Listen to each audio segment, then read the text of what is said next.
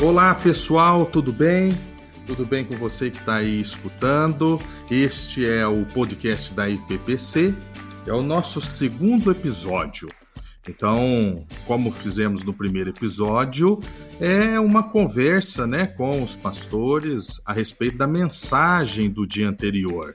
Então, uh, hoje estamos com a presença do pastor Silvio e nós vamos conversar sobre a mensagem de ontem do missionário João Galberto Filho, que trabalhou de maneira muito interessante o livro todo de Jonas, fazendo uma relação com as missões. Ah, antes de mais nada, tudo bem, Pastor Silvio? Olha, bom dia, tudo bem, graças a Deus. Vamos então ao nosso podcast. Seria este o nosso segundo podcast desse projeto que estamos implantando, né? Muito bom.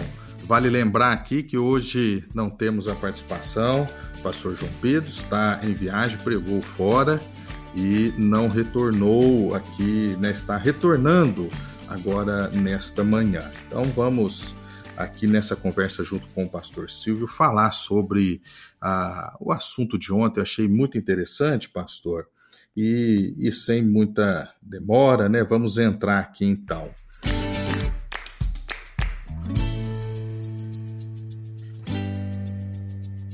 Ah, pastor, no capítulo 1 de Jonas, o versículo é, 4 e 6, 4, 5 e 6, né? É interessante porque ele fala assim, né, na versão é, da Almeida atualizada, foi quando então Jonas se dispôs para fugir, né? Não obedeceu, foi o oposto, e aí fala que o Senhor lançou sobre o mar um forte vento e levantou uma tempestade tão violenta que parecia que o navio estava a ponto de se despedaçar. É, aí os marinheiros ficaram com medo, né? clamavam cada um ao seu Deus, mas Jonas estava ali no porão, deitado, dormindo profundamente. O capitão vem e chama a atenção dele, fala: O que, que está acontecendo? Você está aí agarrado no sono, né? Ah, ontem o missionário João é, disse sobre essa questão, né, ah, de Jonas, enquanto a coisa estava feia, ele estava dormindo. Ah, o que, que o, o senhor tem aí para que poderia trazer, né, fazer, quem sabe, até uma relação para os dias de hoje? Porque é uma coisa que parece tão contraditória. Como é que Jonas conseguiria estar dormindo no meio de uma tempestade, né? Então, além disso, né, de o senhor comentar sobre essa atitude de Jonas, o senhor poderia relacionar isso com os dias de hoje? Consegue ver algo assim de um cristão num tempo difícil, né, como o nosso tempo, né, as coisas difíceis, está dormindo? Né? Qual a relação que teria uma aplicação para os nossos dias? Olha, é interessante. O livro de, de Jonas é um livro fantástico. Um livro curto, né, de quatro capítulos, e o, o próprio missionário ontem disse que daria para ser lido em 15 minutos. Então, é muito interessante ler o livro de Jonas é, de vez em quando, trazer, fazer uma releitura do livro. Há pouco tempo nós fizemos, não sei se a comunidade está lembrada, nós fizemos um estudo no livro de Jonas. Né? Nós fizemos quatro mensagens positivas do livro de Jonas, Inclusive foi durante o dia, né, quando nós estávamos no nosso culto pela manhã, por transmissão. Olha, é o seguinte: é, Jonas estava dormindo quando a coisa estava feia. Né? Essa foi a primeira divisão que o missionário João fez. E, e parece que isto é algo que acontece na vida da igreja. Né? Os crentes estão dormindo enquanto a coisa está feia, né? a situação está feia. Vejam o momento que nós estamos vivendo, é, quem sabe um dos momentos mais estressantes da história, né? da nossa história, é, do que nós estamos enfrentando, o momento, a situação que o mundo está enfrentando, e parece que o susto passou e a gente não está muito consciente desta questão, éramos para estar realmente muito mais ativos nas nossas orações e clamor diante de Deus. Então parece que é algo assim meio, meio normal na vida das pessoas. Deixa quieto, deixa quieto para ver o que, que acontece. Né? É, situação difícil e nós estamos aí paradão. Né? É, não, é muito interessante mesmo, né? Às vezes pode causar esse estranhamento, né, na tempestade, mas eu creio que é um ensinamento importante mesmo para a gente no que diz respeito ao nosso comportamento diante das situações difíceis, né? Uma chamada de atenção.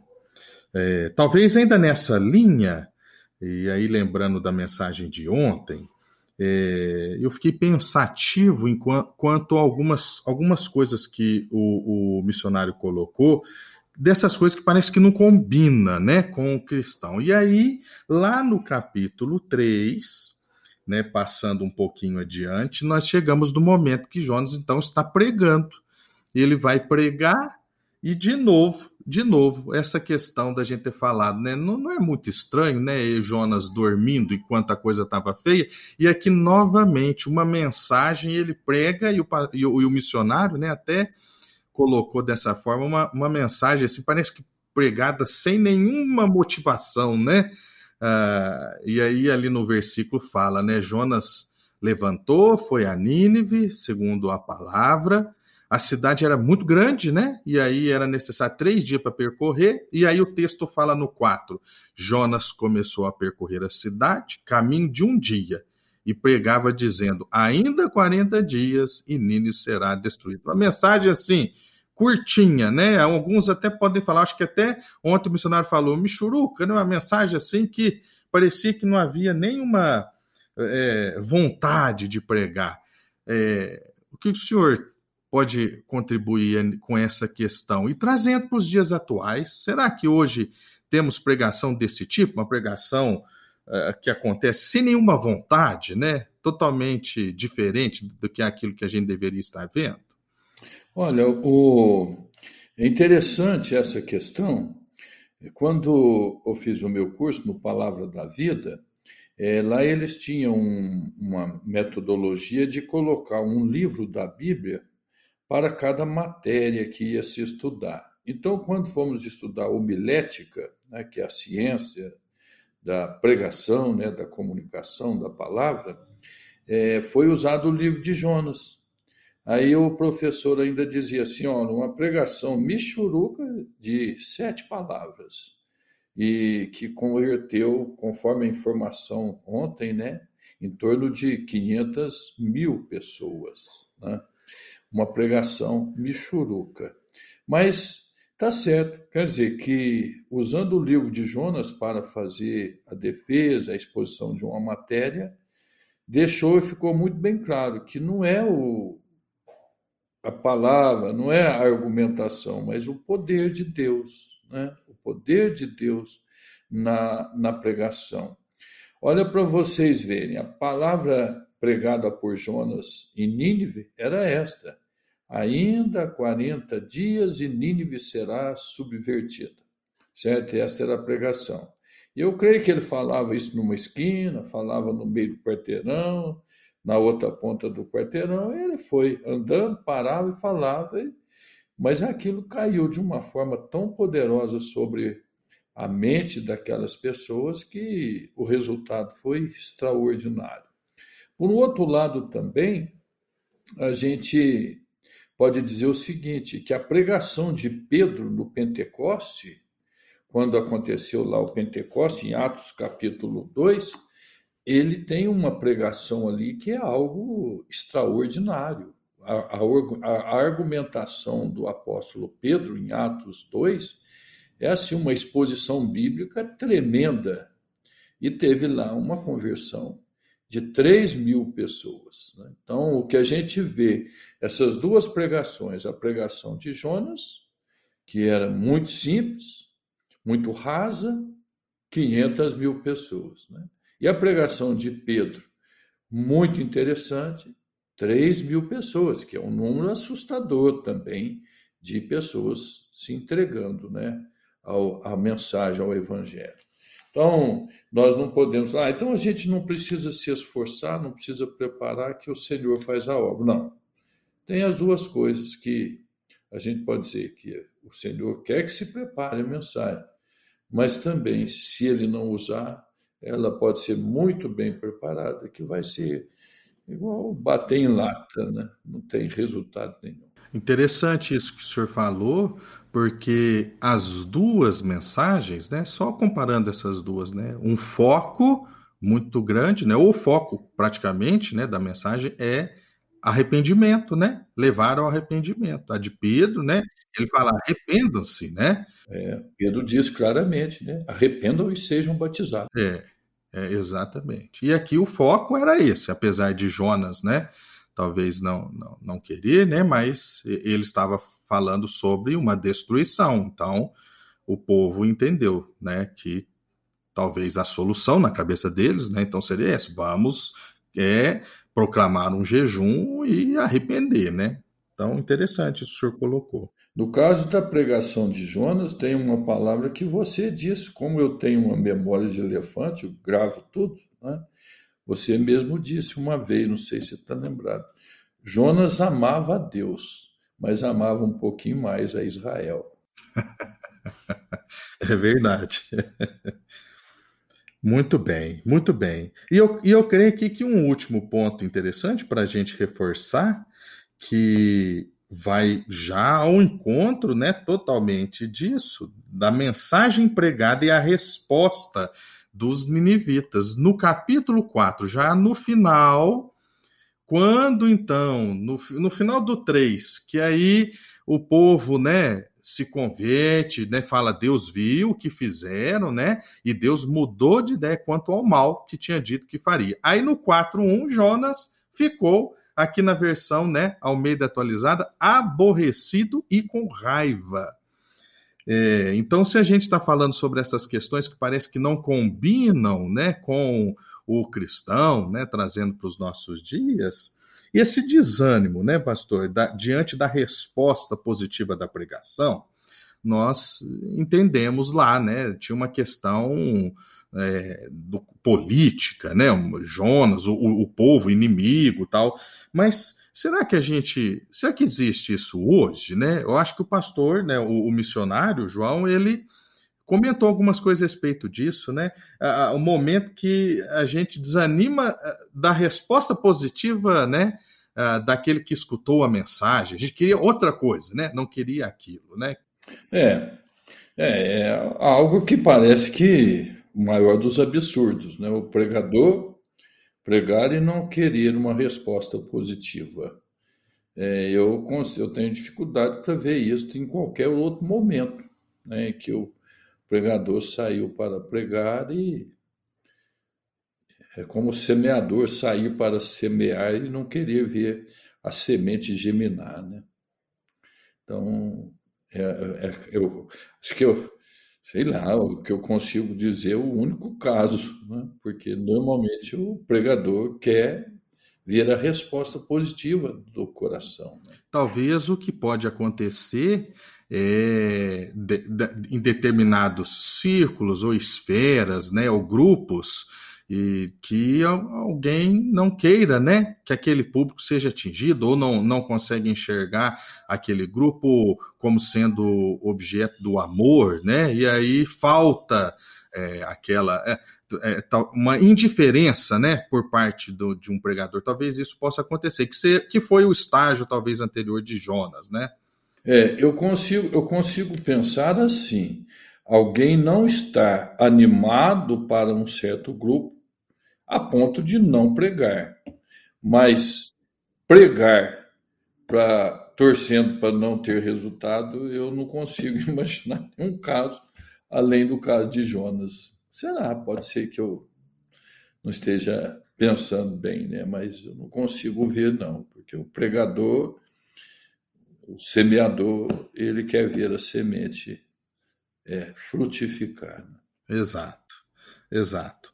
Pastor, Chegando à nossa conclusão aqui, é, nós temos já um bom tempo falado né, sobre evangelismo e mostrado para a igreja como que a IPPC é, tem este amor né, nas missões, né, diante das parcerias. Né? Ah, ontem, ah, na, na mensagem, na parte da manhã, e da noite, né, tivemos envolvimento com alguns missionários. Né? O senhor quer trazer uma palavra no final aí, falando sobre essa questão das missões, a IPPC em relação ao trabalho missionário e esse cuidado que temos tido em relação a chamar a atenção da igreja, a comunidade, ah, quanto ao evangelismo, né? O trabalho aonde cada um estiver, né? Olha, o que a gente pode dizer, ô, Juninho, é o seguinte: Deus iniciou seu projeto com um casal cuidando do Éden para fazer as coisas acontecer ali naquele jardim. Depois a gente vê Deus envolvendo uma família, né? família de Abraão, envolvendo os patriarcas para contagiar as nações. Vieram-se então o período né, difíceis na vida de Israel, libertado do Egito, volta para Israel, e Deus continua trabalhando com esta nação.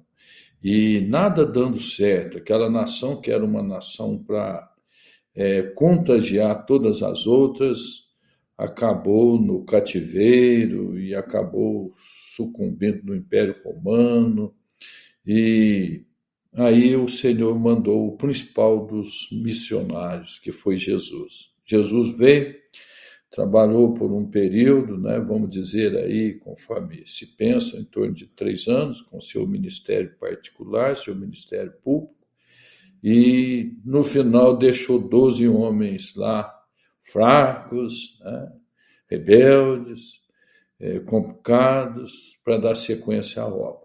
E alguém já disse que o Senhor arriscou todo o ministério na vida daqueles doze homens. Mas aqueles doze homens deram sequência, vieram outros, veio o apóstolo Paulo, vieram os pais da igreja, e hoje estamos nós aí como a igreja do século XXI para fazer a evangelização, que não está fazendo. Aí a gente fala assim: será que o Senhor tem um plano B, vai lançar um plano B? Não, a resposta é o seguinte: Deus continua confiando nos seus filhos para evangelizar a geração presente. Nós somos responsáveis pela evangelização desta geração. Se nós não fizermos isto, esta geração será uma geração que não será evangelizada e haverá um, um hiato na história. Tudo está debaixo do controle de Deus. Veja você o que aconteceu com Nínive. Aquela geração foi evangelizada. A geração seguinte foi destruída. Se você olhar o livro de Naum, você vê a queda de Nínive. Né? Então, eu creio que o Senhor tem o controle das coisas. E eu tenho me sentido muito incomodado com a questão da não evangelização e é uma coisa que você mesmo é testemunha que eu tenho falado. Nós temos que quebrar a cultura da não evangelização. Cada crente é um missionário. Né? É aquele clichê, né? Um coração com um crente, um missionário. Um coração, um coração crente, um missionário. Um coração sem Cristo, um campo missionário. Amém, amém. Não, isso acho que a igreja já está muito ciente e nós temos tido todo um trabalho, né? Estamos vendo, inclusive, as mensagens né, intercaladas nos domingos do Antigo Testamento e do no Novo, né? Focado em Atos, que está chegando até o seu final, né? É, o 27 é sempre mostrando, né, intercalando o trabalho da igreja, né, ah, e todos os, os, os, os, membros, né, os envolvidos, e o evangelho, né, já desde o Antigo Testamento. Então, a gente tem visto isso mesmo.